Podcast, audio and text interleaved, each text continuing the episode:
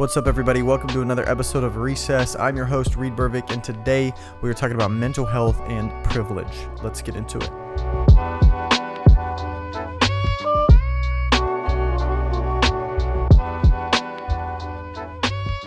What's up, everybody? Thank you for tuning in today.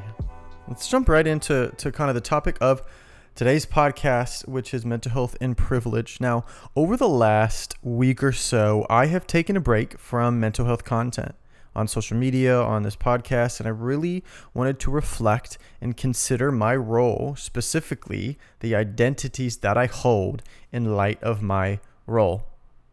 I'm a cis white male. I was afforded the ability to attend a graduate school for mental health my dad paid for most of my undergrad, so I didn't really come out with too many loans. So I was free to not get a normal job and pursue school. This puts me very high on the privilege list, and not everyone has access to this type of schooling or this type of information. And it's important for me to name this privilege in light of mental health, specifically because in this field, white male voices have been centered for a very long time.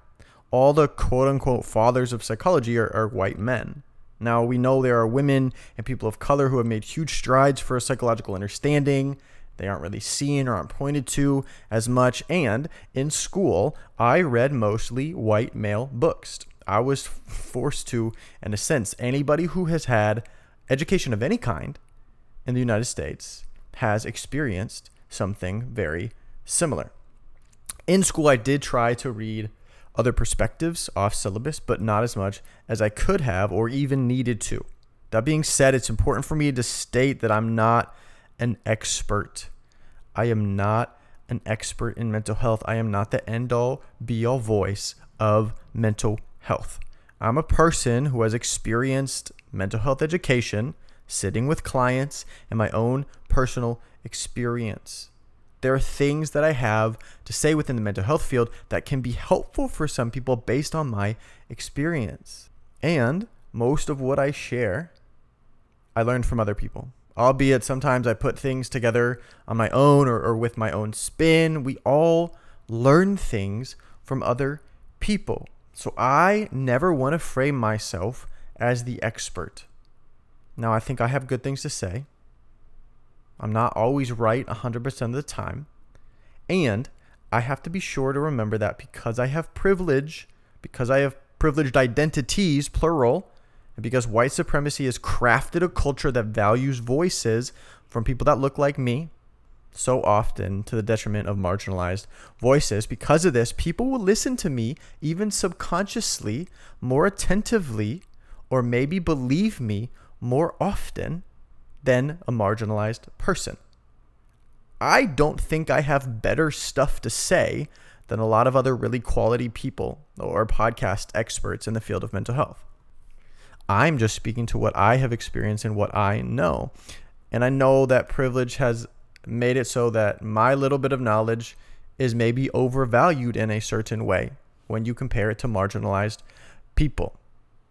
I won't get as much pushback on stuff I share compared to a Latina woman or a black queer person, for example. People are not mm, looking to defraud me or defame me in the same way.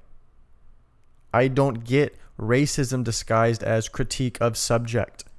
I name that because we have to address systems of oppression and privilege in order to cultivate holistic mental health care. Sometimes I forget this. I can get so caught up in trying to make content, I maybe center myself more than I should. And that's not good. That is me passively walking through this space. I don't only want to share my voice and center myself. So, here's what I want to do in the future of this podcast I want to share works and perspectives from marginalized communities. I want to cite sources for what I share so I know I'm not like taking credit. Quote me on this. The things that I share from other people a lot of the time. Some of it's unique in how I've conceptualized it with my specific story, but a lot of this stuff is from stuff I learned from a professor or from a book. So, when possible, I want to credit these sources. I want to have other people share their own words on this podcast, people from different uh, identities. That's what I want to do. And so from time to time, there's going to be somebody pop on and they're just going to talk. They're going to share something about mental health, whether their story, whether it be um, their own learnings, if they're a counselor, things of this nature. That's what I want to do because I think it's equitable. I think it's equitable. So, for the few of those who are listening, you are allowed to hold me accountable to this. If you see me slip, if you see me forget to center voices or cite, you can email me, DM me, let me know if you have feedback at any time. I mean that. You don't have to be my accountability partner if you do not want to, but you're able to. I'm open for feedback. I want to listen. I want to receive these things.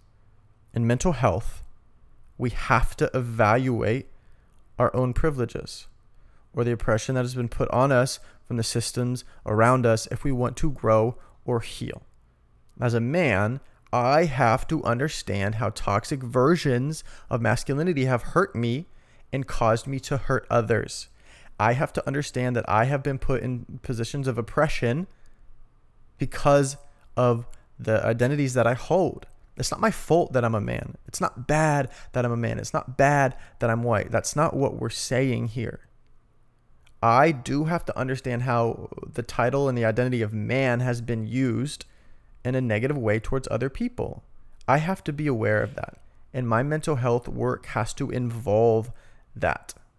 Black women, for example, they need to have mental health care providers who can understand racial trauma and intersectional oppression so they know how to help them heal.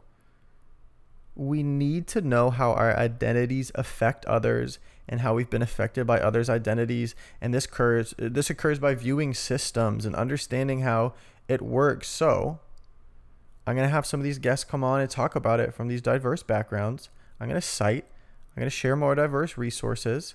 Um, I'm gonna create a, a running Google Doc that shows some resources um, you can find it below, linked in the description. It'll sporadically sporadically be added to, so don't expect a perfect or even a long list of yet. I gotta kind of gather some of these resources. Um, but that's where I'm at. Mental health and privilege. We no longer can separate the two. Doing so would be detrimental to a lot of people's health, and, would be detrimental to try to building a better society.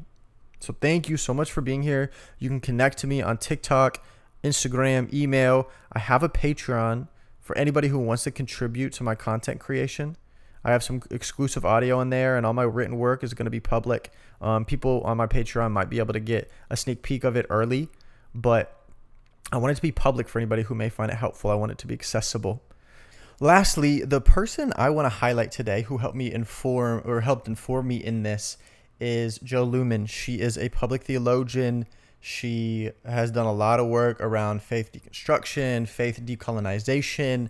She talks about trauma and mental health. Um, I'm going to link her content in the description. I did a coaching call with her recently, and she helped me understand how to move forward towards equity as I build a brand, as I do podcast stuff, uh, this, that, and the other. So, with that being said, uh, I want to thank y'all for listening this week. Go check out Jo and her work. Thank you so much for being here. Have a great rest of your week. Peace.